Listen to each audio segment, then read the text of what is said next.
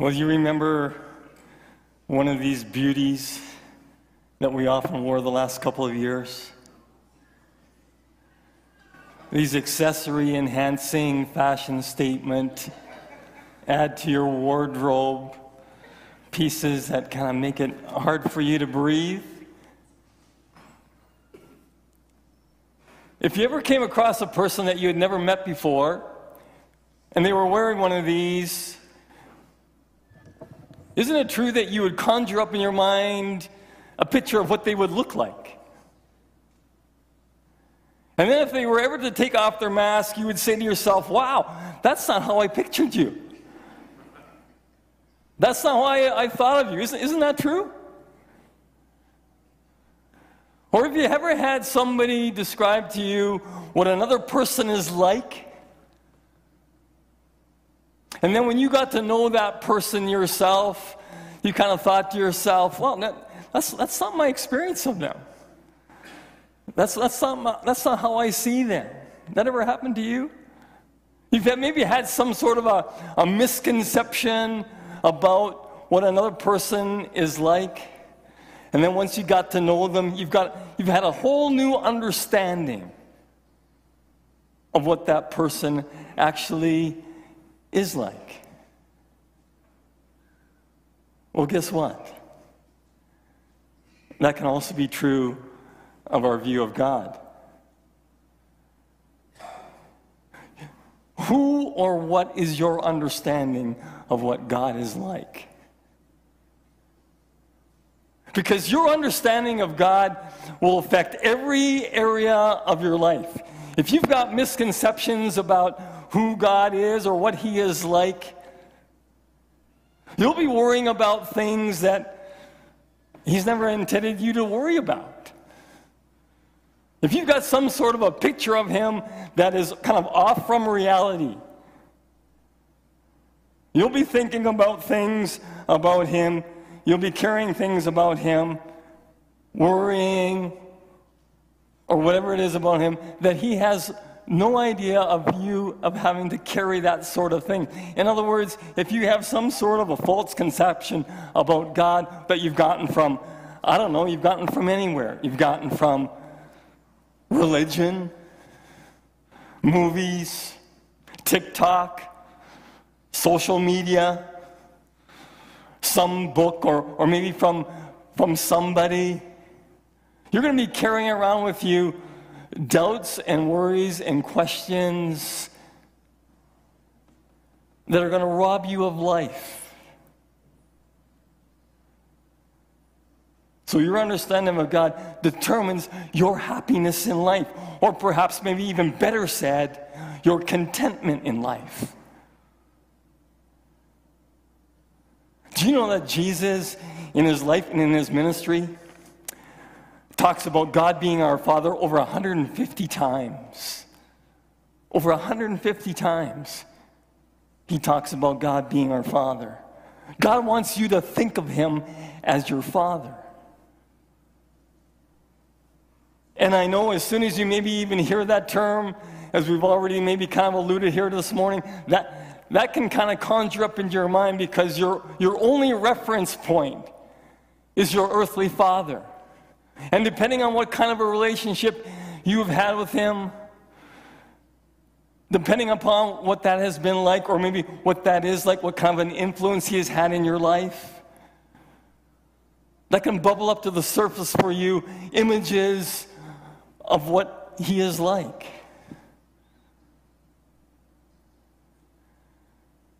A father who has maybe been neglectful a father who's maybe been abusive emotionally or physically, one who has been maybe sort of not there for you, kind of like a, a non entity in your life.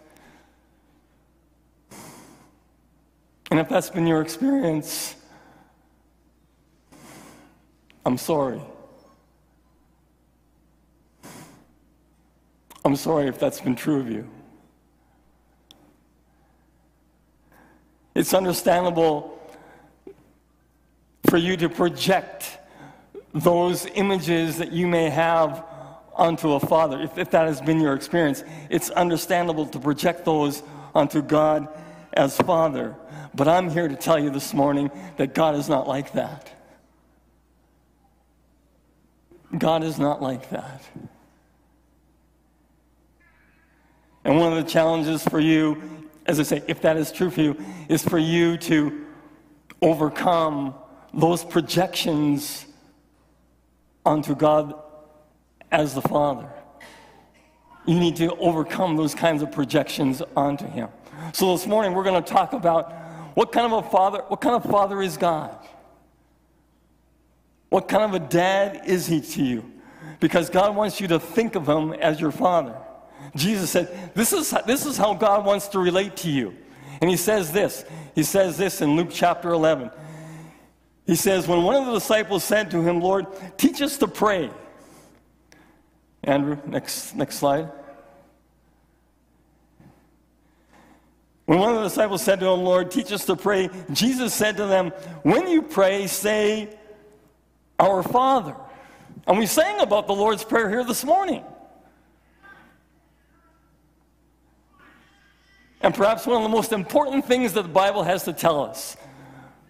It's one of the most crucial things, one of the most important things that the Bible has to tell us is that God can be your Father. Of all the things that God is, I mean, think about this. Of all the things that He is, He's what? He's creator, He's ruler, He's judge, He's king, He's Lord Almighty, of all of these things, here is Jesus. Here is Jesus saying that when you approach him and pray in prayer, just say,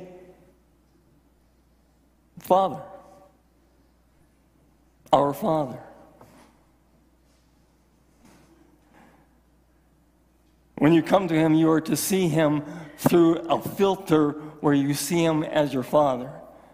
It's not that he's any less these other things, it's not that that's true. He's not any less these other things, but as our Father. Ah, there's a, there's a significant connection. There is a personal relationship. There's a relationship. Which kind of begs the question is he the father of everyone? Is every person a child of God? Is God the father of everyone? Well, yes and no. But mostly, no. If you mean, did God create everybody? Yes. If you mean, does God love everybody? Of course. If you mean, does God have a plan and a purpose for every person? Absolutely. He is the Father of everyone in that sense. But there's more to it than that. There's this aspect of a relationship that gives it meaning. And the Bible talks about God being our Father if and only if you enter into a particular kind of, of covenant relationship, a binding relationship and understanding between God and you, and God and me. That's why we have, next slide here, we have John 1, verse 12, talking about Jesus. And it says, But to all who believed him and accepted him or received him, he gave the right to become what? Children of God. The Bible says it's only when you enter into a covenant relationship, a particular kind of relationship. When you receive, when you enter into that, when you receive Him as a rela- in a relationship with God, it's only then that He becomes your Father. And you will never, you will never have all of the benefits. You will never have all of the enormous benefits of being a child of God if you think it is something that just kind of automatically happens. It doesn't just automatically happen. It's something that you've got to enter into. You've got to receive it. You've got to receive it yourself. Then you are part of God's family with Him as your father and you as His son. or daughter.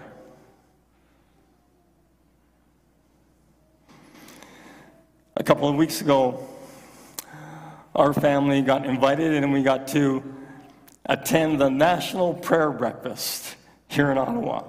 Get this it was the 58th annual National Prayer Breakfast that is believed to be the longest running prayer breakfast in the world. The 58th annual.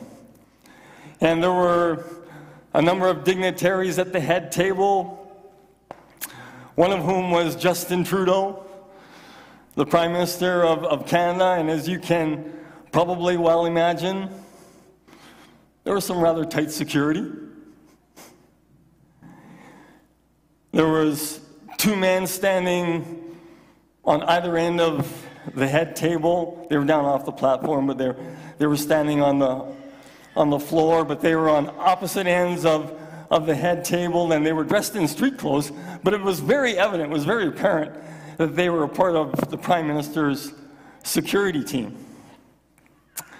That was, that was, that was very evident. They were intently wa- watching over, looking over the crowd. And I have to admit, for, for a minute there, I kind of wondered to myself, what would, what would happen if somebody kind of made a run for the platform and made a beeline for the prime minister? Like, like what would happen? I don't, I don't know if you saw this this past week. It was kind of uh, all over, splashed all over. Nick Taylor won the Canadian Open, a Canadian golfer, and one of his best friends Adam Hadwin, I think is his name, a fellow mate, fellow golfer, after Nick Taylor had, had won this tournament. First time in 69 years that a Canadian had won the Canadian Open.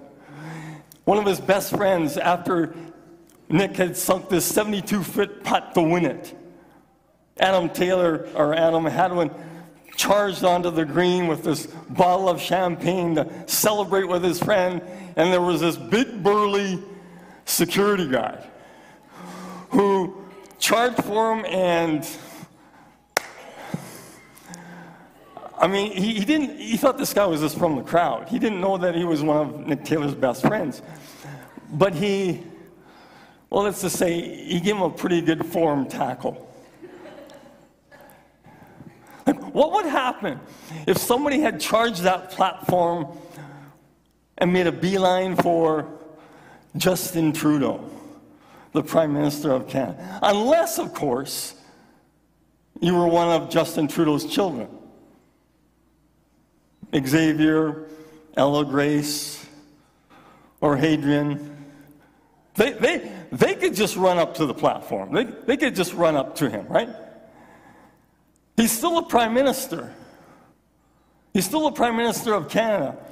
But to his children, the fact that he is their father, is the fact that they experience everything else through that. Anybody else who may make a run up to the platform, well, I don't know. They would at least be form tackled, right?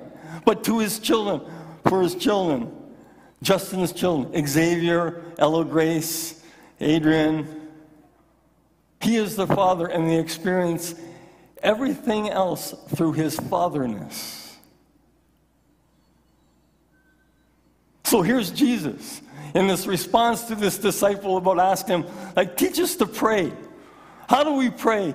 And Jesus has this boldness, this boldness to say that he wants you and I to relate to him. Call him, call him Father. Even with the reality that he is what? He is infinitely holy. He is all knowing. He's all powerful. He's the ruler of all.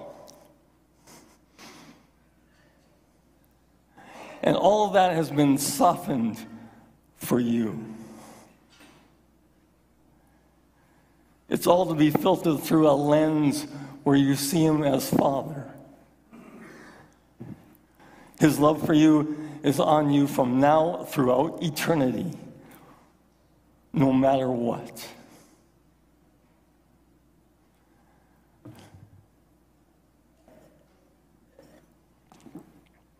Listen to these words from Psalm 103. In fact, if you want to read a psalm about what God as Father is like, just read Psalm 103. But it says this in verse 13. It says, As the Father has compassion on his children, so the Lord has compassion on those who fear him. As a Father, so the Lord. He's compassionate. He's caring. And this answers one of the most fundamental questions of human existence. Does God care about your problems? Does He care about my hurts? Your worries, the worries that you are experiencing, the stresses that you are going under? Does God care? Does he care about your moods? Does he care about your, your house payments, your dreams, your hopes, your ambitions? You have a heavenly Father who cares about all the details of your life. In fact, he knows every detail of your life. Matthew 10:30 says that he knows every hair on your head. He knows how many you have. They're all numbered. And for some of us, that's not too hard. I know with each passing year, it's getting easier for me too.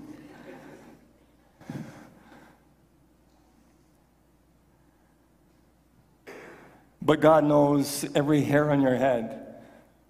In fact, He knows every, He even knows the original color too, right? You may have us fooled, but only your hairdresser and God know, okay? That's all I'm saying. God knows and cares about every detail of your life. And until you have that issue settled in your heart,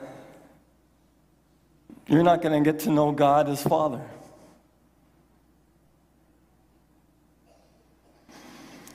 Psalm 103 drives this reality of him being compassionate. It's repeated three times in the song. Besides verse 13, it also says this in, in verse 4 who crowns you with love and compassion. Verse 8 says, The Lord is compassionate and gracious, abounding in love. So God is a father who is, is caring and compassionate. And as it alludes to here, even in verse 8, He's also a father who is grace filled. He is a grace filled father. To have God as your father means to live in grace. I mean, listen to these words from verses 10, 12, and 14. He does not treat us as our sins deserve or repay us according to our iniquities. As far as the east is from the west, so far has he removed our transgressions from us. Next slide. For he knows how we are formed. He remembers that we are dust. We are dust, which means that we are weak. We are weak and we are we are sinners. We've, we've often fallen short of God's standard. And yet, and yet, because God is our Father, next slide here, we are told that His love is on you from everlasting to everlasting. With those who fear Him, with those who keep His covenant and remember to obey His pre- precepts. So God loves you for all of eternity, despite your sins and despite your flaws. He loves you throughout all of eternity. Don't ever, don't ever lose sight of that. You know, when you work for a boss, when you work for somebody, he or she is your, your boss. You, you, can have a, you can have a fairly warm and friendly relationship with that person as long as you are what? As long as you are performing, right? As long as you are doing your job. They are seeing results. Your competency is up to snuff. As long as that is true, you can have a great relationship with your boss.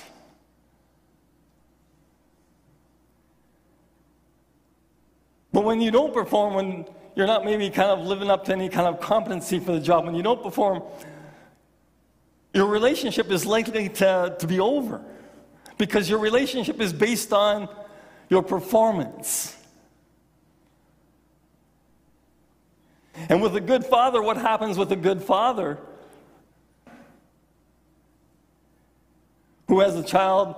What happens to with a good father who has a child who goes off the rails?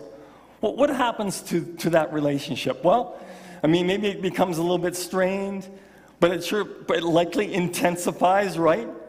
The relationship likely intensifies.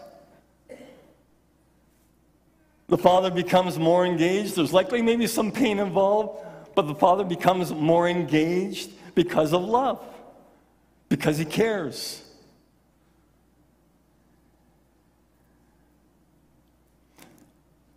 You may have been here a couple of months ago for the Ignite conference that Arlington Woods had hosted here a couple, couple of months ago with the Ignite conference for a night of, of praise and worship. And in the afternoon, there were some guest speakers, one of whom was Ray Dirksen, whom, um, if I don't know if you know anything about, but Ray Dirksen was at one time the lead pastor of a church in Manitoba who pastored there for a long time and now he has kind of transitioned and moved into a different role, leading a, a church renewal movement that has had impact across, across the world. But in the early days of pastoring this church, he and his wife were, were struggling. They were struggling with one of their late teenage sons who had gotten himself heavily involved in drugs and became one of the, the ringleaders in the community for being a drug dealer. And Ray openly talks about during this time how his marriage was under pressure and how they were going to handle or deal with their teenage son. His wife wanted to kind of to back off, just kind of give some space and Ray wanted to enforce the parameters for compliance. Those were his words exactly. Well, through a series of, of promptings by the Holy Spirit, Ray came to the conclusion that he was being impressed by God to back off. And that's exactly what they did from that point going forward. And though their hearts were burdened, it turned out that that was the best strategy that they could have done, at least for that particular situation. Because if you fast forward, the son eventually came to embrace God's grace and came free of drug addiction and that whole drug scene. And as of last year, he is now the lead pastor of that church a church of over 4,000 people.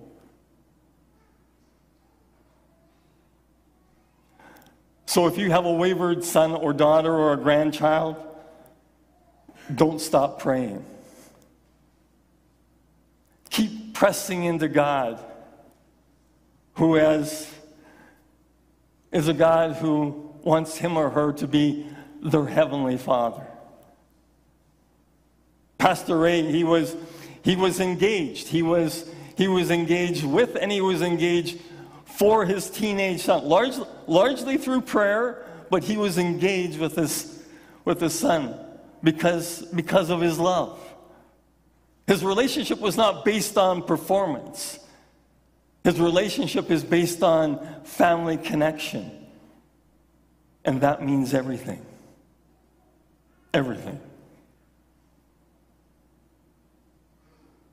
There's a difference between a, a family relationship and a business relationship. There's a difference between the two. There's two ways that you can relate to God. You can relate to God as a boss or as a father.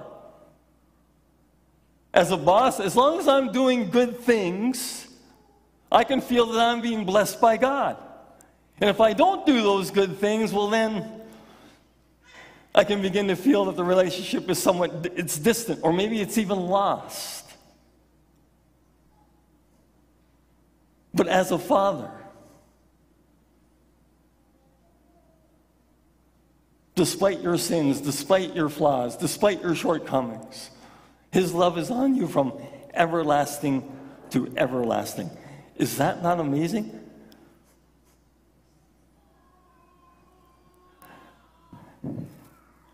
So, as Father God is, next slide, Andrew, God is compassionate, God is gracious, God is loving.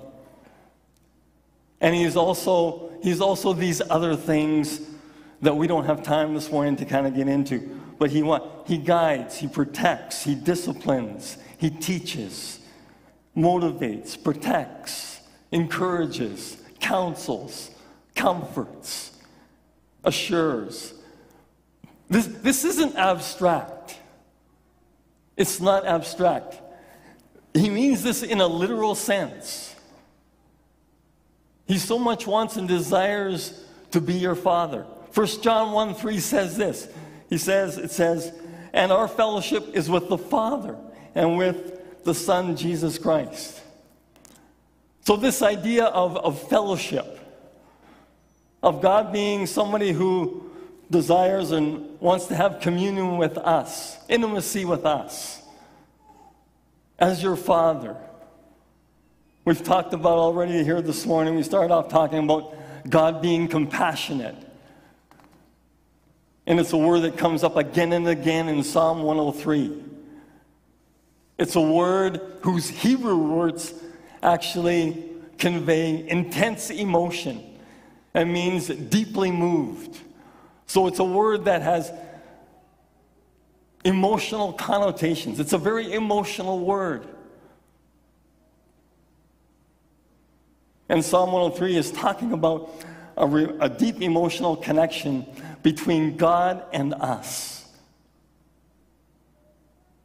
As parents, us, us parents who have children, and maybe if you've been through the, the gamut of various stages with them, you know, even when they grow up into young adults, we have a, a 21 year old and a 19 year old just around the corner.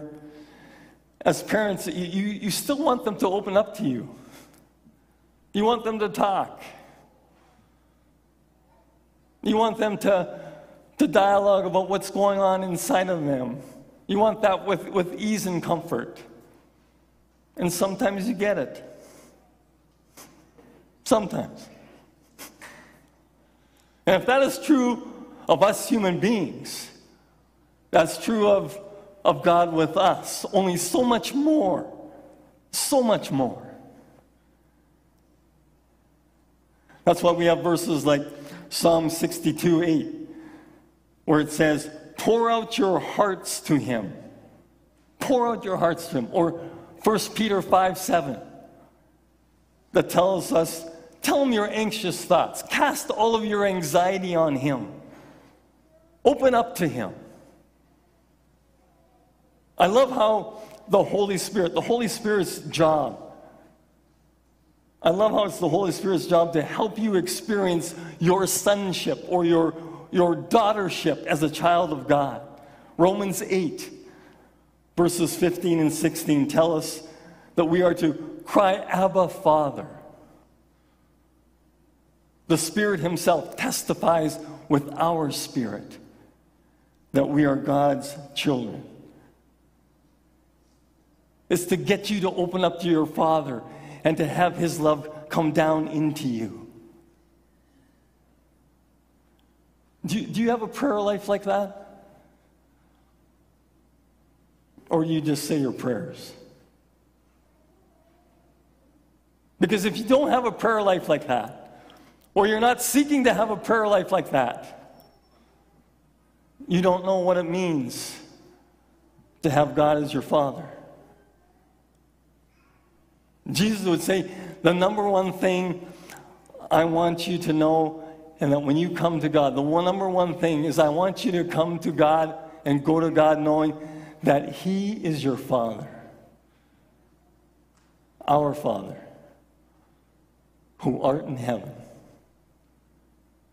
Hallowed be your name. Let's pray.